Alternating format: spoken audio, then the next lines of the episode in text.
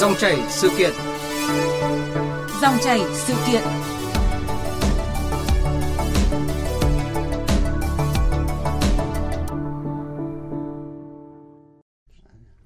Thưa quý vị và các bạn, theo thống kê của Cục Cảnh sát điều tra tội phạm về trật tự xã hội Bộ Công an, trong một năm qua thì cả nước xảy ra gần 2.500 vụ lừa đảo trên không gian mạng, trong đó có đến 527 vụ đối tượng giả danh cơ quan tư pháp để lừa đảo, chiếm đoạt tài sản của người dân.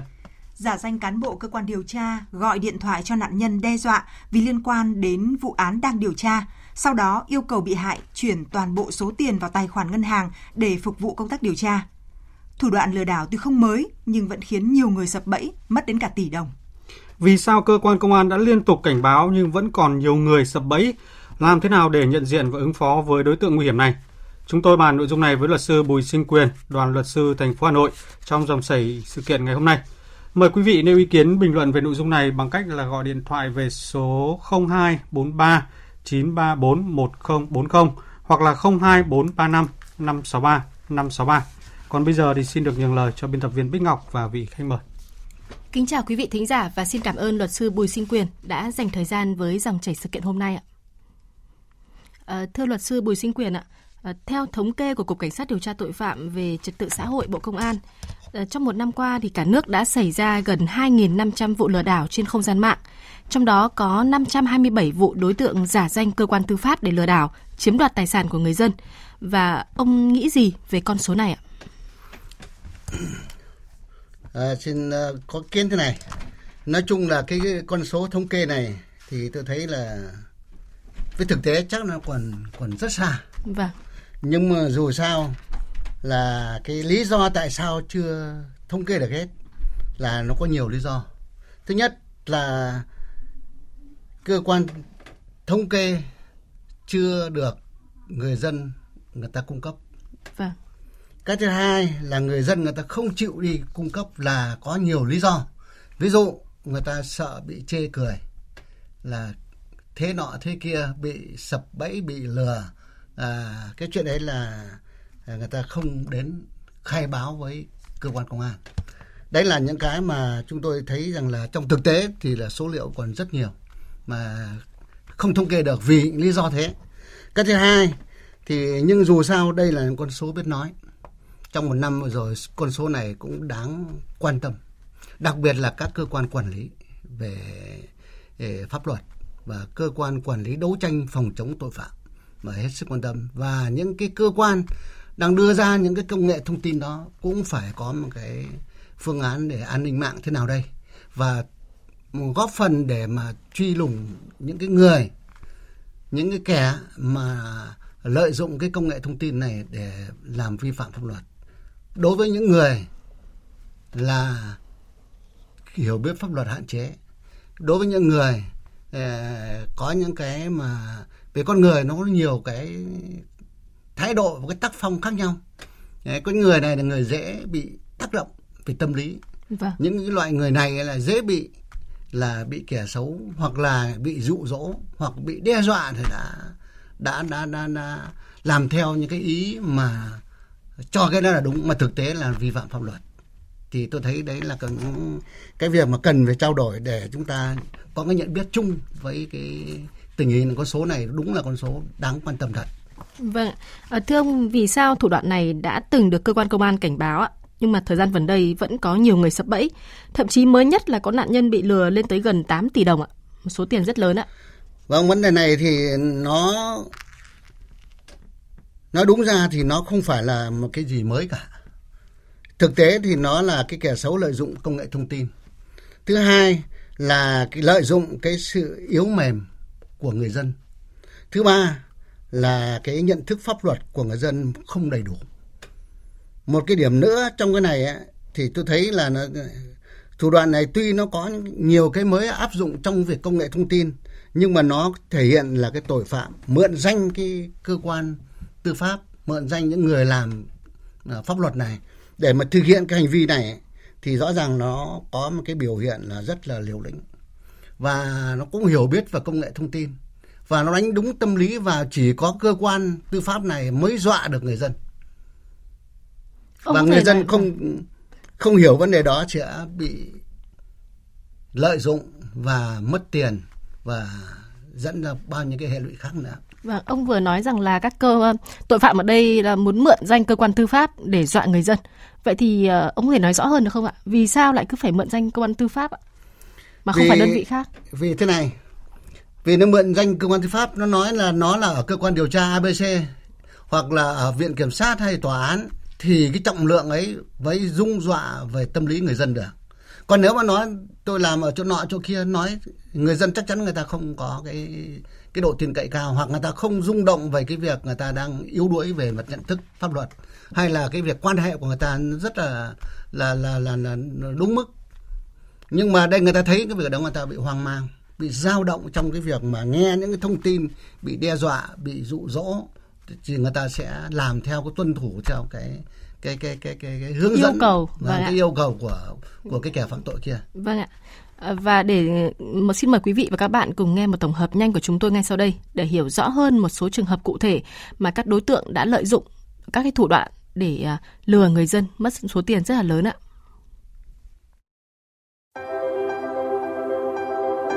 Trình báo của một nam nạn nhân sinh năm 1984 trú tại phường Xuân Tảo, Bắc Từ Liêm, Hà Nội, ngày 15 tháng 9 năm 2021, anh nhận được một cuộc gọi thông báo vi phạm giao thông tại Đà Nẵng. Người này thông báo chiếc ô tô do anh đứng tên gây tai nạn chết người trong Đà Nẵng, đồng thời liên quan tới một đường dây mua bán ma túy. Để không bị bắt, người này yêu cầu anh kê khai tài sản, cung cấp thông tin cá nhân và tài khoản ngân hàng để xác minh. Sau khi cung cấp thông tin cá nhân, toàn bộ số tiền 290 triệu đồng trong tài khoản ngân hàng của anh đã bị đánh cắp. Trước đó vào tháng 6 năm 2021, Công an phường Xuân Tảo, quận Bắc Từ Liêm cũng tiếp nhận trình báo của người đàn ông trẻ bị một tài khoản Zalo yêu cầu ra ngân hàng rút toàn bộ số tiền trong sổ tiết kiệm và chuyển vào hai số tài khoản giả danh cơ quan công an. Do lo sợ nên trong 3 ngày liên tiếp từ ngày 16 tháng 6 đến ngày 18 tháng 6, nạn nhân đã lần lượt chuyển 7,815 tỷ đồng và bị kẻ lừa đảo chiếm đoạt. Nạn nhân nữ 24 tuổi tại thành phố Đà Nẵng cũng bị một kẻ mạo danh là cán bộ công an thành phố Đà Nẵng yêu cầu chị thông tin cụ thể về tài sản hiện có, nguồn thu nhập, nguồn gốc tài sản cá nhân có liên quan. Nếu nạn nhân không hợp tác sẽ tiến hành khởi tố vụ án. Đối tượng gửi cho chị một đường link yêu cầu chị đăng nhập vào và soạn tin để tra cứu.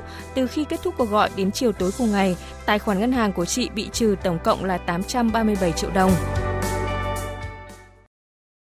Vâng ạ, thưa luật sư Bùi Sinh Quyền ạ. Như, ờ, như cái tổng hợp chúng ta vừa nghe thì thấy rằng ờ, nhóm phạm tội thường sử dụng phần mềm công nghệ cao cùng ứng dụng truyền tải giọng nói qua mạng internet và giả danh số điện thoại. Ở khi gọi bằng ứng dụng này thì trên điện thoại của nạn nhân sẽ hiện ra số công khai của cơ quan công an, viện kiểm soát và tòa án. Bởi vậy mà nhiều người đã tin rằng là đúng là số của các nhà chức trách. Vậy thì làm thế nào để người dân nhận diện và phát hiện các thủ tục lừa các cái thủ đoạn lừa đảo này để tránh bị sa bẫy thưa luật sư? Cái thông tin này thì đúng là nó đang diễn ra ờ, rất nhiều các trường hợp. Chúng tôi là là cái cơ quan hoặc là cái tổ chức tư vấn thì thấy nó rõ hai vấn đề này. Thứ nhất là do người dân hiểu biết pháp luật là sơ sài.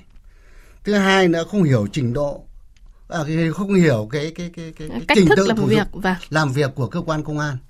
Cho nên chỉ đưa ra một cái thông tin trên mạng hoặc là cái cuộc điện thoại nhắn tin đấy đưa ra một cái thông tin đấy vì anh không nắm được anh tưởng thấy là thật nhưng mà thực tế là không phải đấy là cái cái cái, cái loại thứ nhất mà chúng tôi thường va chạm đây khi đến tư vấn. Cái thứ hai là cái loại thứ hai là này này chính cái người có vi phạm nhưng mà chưa bị phát hiện. Và và khi người ta nói tương tự cái nội dung sự việc ấy thì bắt đầu anh anh sợ. Và anh có cái lo sợ đó và anh dùng cái cái đồng tiền đó để anh lo lót. Cái đó có không phải không có. Và thì cái đấy chúng tôi thấy nó rất rõ. Mà muốn làm được cái này ấy, thì người dân phải tăng cường cái hiểu biết. hiểu biết thông qua các cái hoạt động báo chí tuyên truyền phát thanh truyền hình đúng không ạ? Rồi tự mình nghiên cứu các cái sách báo luật thì mình sẽ hiểu cái trình tự thủ tục. Nếu người ta đưa ra cái thông tin đấy thì mình hiểu ngay cái đó là nó thật hay là giả. Thì đấy chúng tôi thấy cái thứ nhất như vậy. Cái thứ hai là thấy thế này các cái, cái hoạt động của cơ quan tố tụng không người ta làm tùy tiện một cách qua điện thoại tùy tiện như thế. Người ta có hẹn đến phải đến tại trụ sở cơ quan công an hoặc tại trụ sở của viện kiểm sát hay tòa án. Không ai ta hẹn ra quán nước không ra quán giải khát hoặc là rồi không ai đến hẹn đến nhà riêng. Mà cái đó là mình phải phải biết cái đó là cái lề lối làm việc của cơ quan nhà nước đặc biệt là cơ quan tố tụng người ta làm là nó phải hết sức là đảm bảo chặt chẽ như thế để chống những cái việc tiêu cực, chống những cái việc abc khác nữa. Hay là những cái việc bị tấn công, hoặc là cái dụ dỗ ra rồi bị bắt cóc. Đấy, thì cái đó người ta làm hết sức là cẩn thận. Nhưng mà thực tế là người dân mình không hiểu cái việc đó. Cứ nghe là đã chấp nhận cái sự đe dọa đó, hoặc là chấp nhận cái việc đó là mình xử lý, tự xử lý một cách tức là rất tùy tiện như thế. Dạ vâng ạ, chúng tôi cũng xin được lưu ý người dân là uh, về cách thức làm việc với người dân của cơ quan công an ạ. Ờ, thứ nhất là như luật sư Bùi Sinh Quyền vừa nhấn mạnh đó là các cơ quan công an sẽ trực tiếp gửi giấy mời, giấy triệu tập hoặc là gửi qua công an địa phương và tuyệt đối là không bao giờ cơ quan công an lại yêu cầu người dân chuyển tiền vào tài khoản ngân hàng để phục vụ điều tra. Vâng ạ. À, thứ hai đó là khi nhận các tin nhắn nghi vấn hoặc là cuộc điện thoại nghi vấn không rõ ràng thì là người dân có thể gọi điện thoại trực tiếp lên tổng đài chăm sóc khách hàng của ngân hàng để kiểm tra lại thông tin và phản ánh các tin nhắn giả mạo tới ngân hàng và các cơ quan chức năng để có biện pháp kịp thời xử lý ạ. Và sau đây là ghi nhận của phóng viên Đài Tiếng nói Việt Nam. Thượng tá Lê Văn Dĩnh, Phó trưởng phòng 8 Cục Cảnh sát điều tra tội phạm về trật tự xã hội Bộ Công an cho biết, nắm tâm lý của nạn nhân, đối tượng sẽ viện cớ đang điều tra nghi vấn liên quan vụ án. Sau đó chúng yêu cầu kê khai tài sản, tiền mặt, số tiền gửi trong các tài khoản ngân hàng để chuyển vào tài khoản định sẵn. Lấy lý do giữ bí mật điều tra, kẻ gian buộc nạn nhân không tiết lộ sự việc với bất kỳ ai về mục đích chuyển tiền. Các đối tượng sử dụng các cái dịch vụ có chức năng giả mạo đầu số, giả mạo à, số điện thoại, mạo danh cơ quan chức năng trong cơ quan thực thi pháp luật, gọi điện cho người dân để thực hiện các hành vi đe dọa, lừa đảo người dân hoang mang, sau đó là yêu cầu những người này ấy, chuyển tiền vào cái tài khoản do các đối tượng này cung cấp để chiếm đoạt. Rất là lưu ý để họ trong quá trình chúng gọi hỏi để nắm thêm thông tin về cá nhân này. Sau khi nắm được thông tin ấy, thì chúng sẽ làm các cái lệnh giả là bắt ờ, khởi tố đối với cái người bị hại đó, sau đó đe dọa nạn nhân và thường thông báo nhân biết liên quan đến các cái đường dây buôn bán ma túy xuyên quốc gia hoặc rửa tiền và yêu cầu nạn nhân chuyển tiền vào các tài khoản do chúng cung cấp để ờ, phục vụ công tác điều tra. Sau đó chúng đã chiếm đoạt. Dù thủ đoạn lừa đảo đã từng được cơ quan chức năng cảnh báo nhưng vẫn có không ít nạn nhân sập bẫy của kẻ xấu. Trung tá tiến sĩ Nguyễn Thị Thanh Thùy, Phó trưởng khoa luật, Học viện An ninh Nhân dân cho rằng, chính sự nhẹ dạ cả tin của nạn nhân nên đối tượng có thể dễ dàng đưa họ vào bẫy đối tượng đã nghiên cứu rất kỹ hoàn cảnh, tâm lý nạn nhân mà chúng sẽ răng bẫy và đưa ra những lời đe dọa, thúc giục khiến nhiều người lo lắng và không đủ tỉnh táo để nhận biết hành vi lừa đảo. Cái việc cảnh báo của chúng ta ở trên rất nhiều nguồn khác nhau mặc dù có, nhưng mà liệu rằng đã đến được tất cả đối với các cái đối tượng, người dân hay chưa, thì phải nói rằng chưa. Bởi vì có rất nhiều người dân sẽ khó có thể tiếp cận được với những cái phương tiện thông tin đại chúng, hoặc là họ quá bận bịu đối với những công việc của mình, cho nên là họ lại không có thời gian quan tâm nhiều đến những cái cảnh báo này. Chính vì vậy mà cái công tác tuyên truyền, những thủ đoạn của các đối tượng ở một góc độ nào đó thì nó vẫn còn những cái điểm hạn chế nhất định. Lợi dụng sự phát triển của công nghệ thông tin, các đối tượng đã lừa đảo chiếm đoạt tài sản của nạn nhân thông qua tin nhắn, điện thoại và mạng xã hội điều này khiến việc điều tra để xử lý đối tượng theo quy định của pháp luật là rất khó khăn chính vì vậy mỗi người dân cần trang bị cho mình những thông tin hữu ích để tự bảo vệ chính mình. À, vâng, thưa luật sư Bùi Sinh Quyền ạ, ông nghĩ thế nào sau khi nghe phản ánh vừa rồi ạ? Vấn đề này thì tôi xin ờ, thấy là cái cán bộ của cơ quan công an mà nói như thế thì tôi thấy là hoàn toàn là đúng. Vâng. Hoàn toàn đúng với sự thật. Nhưng mà đây nó có một cái gì mà không có cái gì mới, chỉ là cái lợi dụng cái công nghệ thông tin để nó sử dụng cái công nghệ thông tin áp dụng vào đấy để thực hiện cái hành vi vi phạm pháp luật của họ là những người mà sập bẫy đấy chủ yếu là thuộc hai cái trường hợp trên tôi đã nêu vâng. một là anh không hiểu biết anh nhẹ dạ cả tin anh sống một cách rất là bình thường anh khi nghe cái tiếng hoặc là một những cái thông tin nó tương đối mạnh mẽ một chút thì anh đã run sợ rồi và anh không có đi chia sẻ với ai cả. Đấy là một cái rất là thiếu sót của những người nhạ dạ kẻ tin như thế. Thứ hai là những người mà thực sự là có những cái vi phạm mà chưa phát hiện. Mà bây giờ khi động đến cái này là bắt đầu sợ. Mà họ là quen cái việc là dùng đồng tiền để đi đi đi đi làm cái việc nó sai trái. Thì tôi thấy đấy là một cái cần phải phải trao đổi với nhau.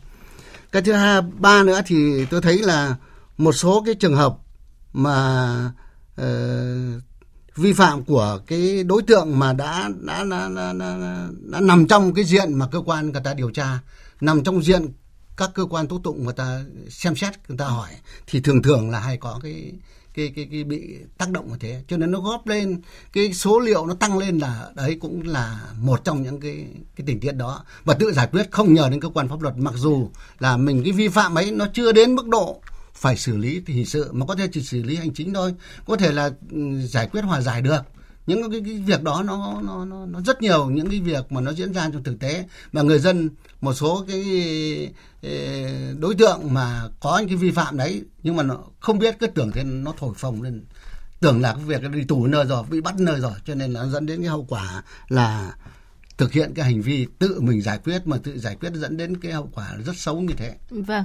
Và trong nhiều trường hợp từ thực tế ghi nhận được thì là uh, vì các cái đối tượng đây là dọa thứ hai là dục là phải làm đưa tức là xác nhận các thông tin cá nhân rất là nhanh nếu không cơ quan điều tra sẽ gửi tố tụng rồi yêu cầu là sẽ bắt giữ và rất nhiều thủ tục khác cho khi mà các nạn nhân ừ, lần đầu tiên được tiếp xúc với các đối tượng mà nghe liên quan đến tư pháp và luật pháp nữa, nghĩ là mình bị mắc tội rồi ờ, bị dính rất nhiều vụ án về ma túy rồi trọng tội. Rất là lo lắng và chỉ muốn là bằng một cách nhanh nhất, làm theo yêu cầu là để chứng minh rằng mình hoàn toàn vô tội. Và vô tình cái điều, cái sự nhẹ dạ đấy, cái sự cả tin đấy đã khiến mọi người là làm theo đối tượng và cũng không kịp chia sẻ với những người khác. Và đến lúc mà bị mất tiền rồi đấy ạ, bắt đầu mới nhận ra và đi báo cơ quan chức năng thì cái việc tìm kiếm lại cũng rất mất nhiều thời gian. Và thưa luật sư Bùi Sinh Quyền ạ ở ngoài việc bị lừa đảo mất tiền thì hành vi dùng thủ đoạn gian dối để giả mạo các cơ quan tổ chức của nhà nước để chiếm đoạt tài sản của công dân còn gây nguy hiểm như thế nào cho chính nạn nhân và xã hội ạ? Thưa ông. Cái này thì đúng là nó ở cái tầm à, xã hội rất là lớn. Vâng. mất tiền rõ ràng gia đình là bị thiệt hại rồi. Ừ. thứ hai là vợ chồng con cái rồi bố mẹ nghi ngờ nhau. Có thể là sử dụng đồng tiền nó đúng mục đích có thể đồng tiền nó không đúng mục đích thì gia đình bắt đầu có nghi kỵ lẫn nhau. Vâng. nó rất phức tạp trong cái việc đó. Rồi dẫn đến cái cãi cọ nhau. Rồi à, đến cái việc là mất đoàn kết. Rồi dẫn đến cái việc là hạnh phúc gia đình là có bị sứt mẻ. Thì cái đó nó dẫn đến trong nội bộ gia đình như thế. Còn cái thứ hai là làm cho xã hội cái gì? Làm cho xã hội là xấu đi về cái tình trạng mà các vị tự giải quyết những cái việc. Nó sai như thế mà các vị tự giải quyết không đem lại cái hậu quả không đem lại một cái kết quả đúng hoặc là không được cơ quan pháp luật xử lý đúng những cái việc là của bọn tội phạm nó là gây ra cho cho cho mình và cho xã hội. Thì đấy là một cái mà rất là là cần thiết. Cái thứ hai nữa là khi mà cái người này như thế thì sẽ bị xa lánh xã hội xa lánh những bạn bè thân thiết của mình. À, rồi cái bị chê cười xa lánh cái đó rồi hạn chế cái tiếp xúc và hạn chế tiếp xúc thì tiếp tục nếu như mà không xác định được thì lại tiếp tục cái sai này đến cái sai khác thì đấy nó nó rất là là là là là phức tạp trong quá trình mà uh, khi mà gia đình đã bị bản thân mình đã bị lừa bị mất tiền thì nó dẫn rất cái, nhiều cái hệ lụy vâng. về gia đình và xã hội như thế. Vâng và có lẽ là uh, nạn nhân còn bị hoang mang tâm lý trong một thời gian đấy ạ.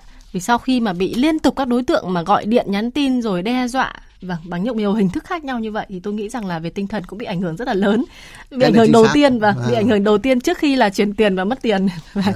À, thưa luật sư Bùi Sinh Quyền, uh, với tính chất nguy hiểm của hành vi phạm tội như vậy thì đối tượng thực hiện hành vi sử dụng công nghệ cao, giả mạo cơ quan tổ chức nhà nước để chiếm đoạt tài sản có thể đối diện với những mức chế tài nào thưa luật sư? Cái thứ nhất là theo cái điều 174 luật năm 2015 thì quy định rất rõ là cái thủ đoạn gian dối chiếm đoạt tài sản từ 2 triệu cho đến 50 triệu là hình phạt của nó là là là, là tới 3 năm 6 tháng đến 3 năm có thể là phạt uh, không giam giữ. Đấy là cái hình thức phạt mà nó chỉ 2 triệu đến 50 triệu. Thì tôi thấy là cái việc uh, xử lý này ấy, thì tối đa của nó nếu như chuyên nghiệp hay là có những cái hành vi có tổ chức thì mới tới là trung thân còn không là 12 năm đến 20 năm trung thân là hết không có tội tử hình. Vâng. Đấy, thì tôi thấy cái việc này thì là uh, nó về cái cái xử phạt thì như thế. Cái hình thức mà để xử lý đối với những cái kẻ vi phạm pháp luật ấy, thì cái khung hình phạt thứ nhất này tôi cho là nó quá nhẹ. Vâng. có lẽ phải thêm hình phạt phạt tiền vào thì có thể là mới có thể xử lý được. Áp dụng thêm bằng hình thức phạt phụ Đấy, xử lý bằng uh, tiền thêm. Chứ còn nếu như mà đi tù xong à, chỉ có tối đa là hai năm đến hai năm, năm thôi ba Vâng. năm. Đấy như thế cho nên là nó cái sự răn đe nó hạn chế lắm. Mà nó chỉ làm mỗi người chỉ một hai triệu thế đấy. 10 triệu trở lại thôi không làm hơn. Thì nó cứ tách cho nó làm nhỏ, nhỏ lẻ như thế. Cho nên là cái khung hình phạt của mình ờ, là nó có những cái gì để nó chưa được được sát với thực tế. Vâng, từ thực tế đã ờ, tư vấn và hỗ trợ cho rất nhiều gia đình. Vì ông thấy rằng là cái việc ờ, sau khi bắt được các đối tượng phạm tội thì việc thu lại cái tiền mà các đối tượng này đã lừa nạn nhân ấy, thì có khả quan hay không? cái này hầu hết là tới ừ, 90% trên 90% là không thu được tiền Không thu được tiền ạ. không Vâng. thu được tiền vì là khi nó lừa được một cái thì nó mang nó tiêu hết hoặc nó làm việc gì đấy thì mình không thể biết được với nó khai đó mà nó tiêu pha hết rồi. Mà đúng cái cơ hội này thì đúng là là vô công rời nghề mà nó không có công ăn việc làm. Phải thừa nhận là như thế. Không làm một việc gì một ổn định, không có thu nhập ổn định. Thế thì chỉ có đi lừa cái này để mà lấy tiền tiêu. Mà có tiền thì không có đồng tiền mình làm ra cho nên là tiêu hung phí. Cho nên là khi mà phát hiện ra thì ừ, chỉ có cho đi tù. Còn cái thu lại cái tiền là hầu hết là không thu được. Mà chỉ có gia đình nào mà người ta thương con để lấy tình tiết giảm nhẹ để khung hình phạt nó giảm đi ví dụ đang 3 năm thì xuống ờ, cho hưởng án treo chẳng hạn thì người ta khắc phục hậu quả đó thì gia đình người ta hỗ trợ là nếu con người ta chỉ sai phạm một lần hoặc hai lần mà nó rất đơn giản thôi thì nhiều gia đình người ta cũng lo cho con không có những cái việc Vâng, nó Tức là gia đình chủ động là nộp một khoản tiền để, Để giảm lấy- án cho để- để cho cho án đối đấy. tượng phạm tội đúng không Vâng, ạ? Vâng. Nên Vâng. khắc phục hậu quả mà Vâng. Đấy. Đấy, xin quý vị hãy lưu ý thông tin mà luật sư Bùi Sinh Quyền, đoàn luật sư thành phố Hà Nội vừa cung cấp ạ. Ờ, với những đối tượng mà sau khi phạm tội mà bị công an điều tra truy bắt được thì hơn 90% là không thể thu lại được số tiền đã mất. Vì thế là cái biện pháp an toàn nhất đó là mỗi người hãy thêm các cái thông tin ờ, những hữu ích để tự bảo vệ mình. Ờ, vì rõ ràng là để không bị lừa đảo thì sẽ, sẽ tốt hơn với việc là đi truy tìm để bắt những cái kẻ đã lừa đảo mình đúng không ạ? Ờ, và như luật sư Bùi Sinh Quyền cũng vừa đánh giá là cái mức phạt là từ 2 đến 3 năm tù hiện nay chưa đủ sức gian đe. Cho nên là ngày càng nhiều đối tượng giả mạo cơ quan điều tra để lừa người dân nhằm chiếm đoạt tài sản. Vậy ông có đề xuất cái mức phạt này ạ sẽ nâng lên một cái mức nào để nó sẽ phù hợp và sát với thực tế hơn không ạ? trong cái này có cái khung hình phạt nếu như nhiều lần phải không? phạm tội nhiều lần có tính chuyên nghiệp thì khung hình phạt tối đa là đấy trung thân. Nhưng mà 500 triệu trở lên Vâng. đấy như thế. Thế nhưng mà ở đây muốn nói là cái khung hình phạt này ở cái nó làm ở mức thấp. Mà chủ yếu bây giờ là ở cái mức ở thấp. Còn cái loại trên 500 triệu không phải là nhiều. Thế nên cái xử lý cái này là phải tách ra.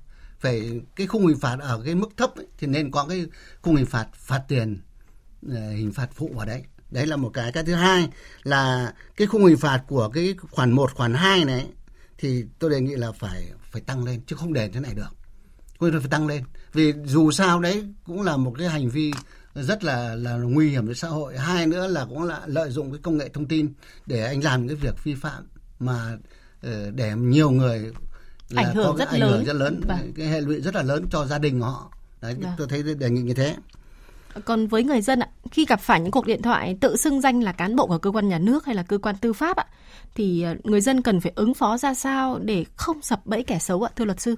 cái này thì tôi ờ, trực tiếp thì tôi gặp có một ông bạn là giám đốc công ty ờ, cũng bị nó đe dọa như thế và ờ, đòi tiền hẹn ngày giờ. Thì tôi nói với anh tuổi chứ anh kinh doanh chắc anh nợ nhiều anh không nhớ. Bây giờ người ta đe dọa anh anh phải mang tiền anh nộp. Tôi thì tôi nói thế thì anh ta bảo những thứ này thì tôi không thể sống được. Nên lúc tôi giải thích lại tôi bảo anh bình tĩnh anh đến cơ quan công an anh trình báo đi. Anh kiểm soát lại trong quá trình kinh doanh có nợ không? Anh không nợ thì anh không có ngại gì đến cái việc thông tin này nó ép anh hay nó đe dọa anh nó yêu cầu anh cái nọ kia.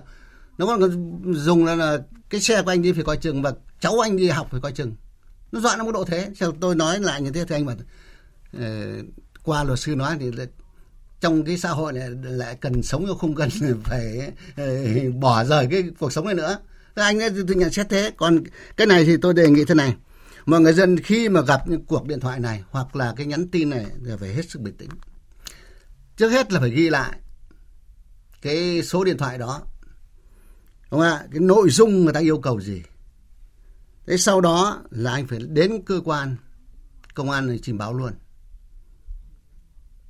chỉ có cơ quan công an mới đủ khả năng làm. Còn các cơ quan khác không đủ khả năng làm đâu vì nó còn thiếu rất nhiều các phương tiện khác. Về cái chức năng nhiệm vụ của họ phải không ạ, thì cơ quan công an người ta sẽ hỗ trợ mà người ta chủ động người ta đấu tranh phòng chống cái này, hoặc người ta tìm đối tượng ta bắt. Cái thứ hai là người dân không tự ý giải quyết cái thông tin đó với cái người người ta thông tin cho mình, hoặc cái tin nhắn đó. Mình hoàn toàn mình không biết người ta ở đâu và không hiểu người ta mục đích thế nào không hiểu đầy đủ được. Sau đó thì anh phải chia sẻ với những người bạn xung quanh của anh hoặc những người hiểu biết có kinh nghiệm cuộc sống. Đúng không ạ?